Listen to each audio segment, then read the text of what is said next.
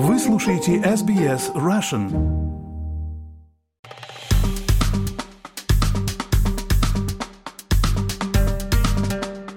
Генерал, которого украинский президент Владимир Зеленский назначил в четверг на руководящую должность военного ведомства страны, сыграл ключевую роль в некоторых из крупнейших побед Украины в войне с Россией, включая организацию успешной обороны столицы в начале вторжения. Генерал-полковник Александр Сырский, ранее командовавший наземными войсками Украины, берет на себя руководство в сложное время. Я напомню, 24 февраля пойдет третий год с того момента, как Россия начала полномасштабное вторжение, и в этих условиях настроение низкое, армия сталкивается с нехваткой боеприпасов и военных, а Киев сталкивается с э, трудностями в поддержке со стороны э, Запада, в частности Соединенных Штатов. Выбор Сырского на роль главнокомандующего практически не вызывает удивления, так как в украинской армии немногие обладают опытом и теми знаниями, которых будет достаточно для того, чтобы занять место своего популярного предшественника генерала Валерия Залужного. Боевые успехи Сырского заработали ему поддержку его солдат, которые два года находились в боях.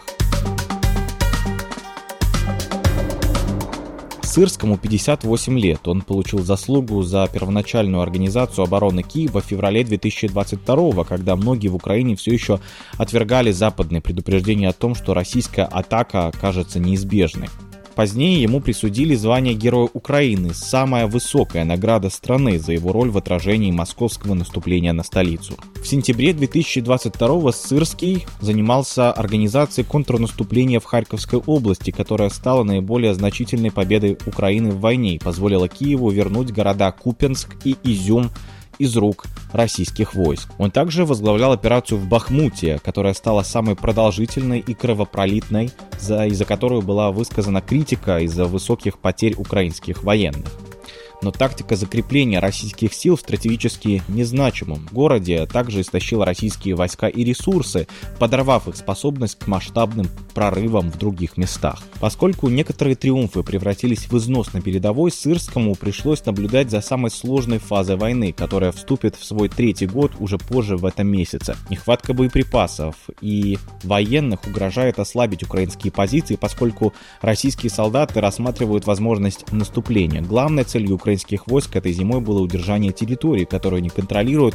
так как необходимая им военная помощь США задерживается в Конгрессе, подвергая опасности военное планирование Киева. Сырский родился в 1965 году в Советском Союзе, окончил Московское высшее военное командное училище и служил в советском артиллерийском корпусе. Наблюдатели говорят, что его стиль сочетает в себе иерархический характер, присущий советской военной стратегии с принципами операционной гибкости НАТО. Описывая его как зацикленного на планировании человека с железной дисциплиной, Сырский был командиром наземных операций на востоке Украины и сыграл важную роль в войне, начиная с 2014 года, когда Россия аннексировала Крым.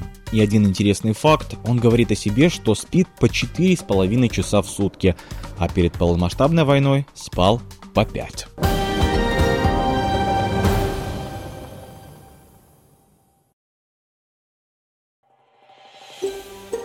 Хотите услышать больше таких историй?